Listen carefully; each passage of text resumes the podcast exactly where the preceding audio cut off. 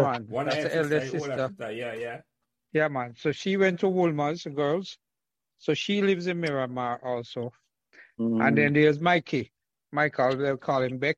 Mm-hmm. Went to Calabar. remember, Yeah, man. ah, And Mikey still live in Jamaica. He lives in Dwayne Park. Oh, And and, then me. then you okay? And then youngest. And then another younger sister, Romy, who lives in Miramar also. Okay. She went to Woolmer's. yeah, yeah, yeah. So six of so, us. so half um, um, in Miramar and half an in Jamaica.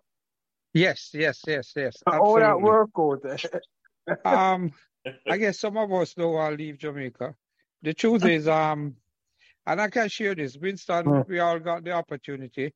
Winston said, "No way, I have no reason to So remember to like, share, and subscribe these Permacall Members podcast so neither you nor your friends will miss another memorable conversation.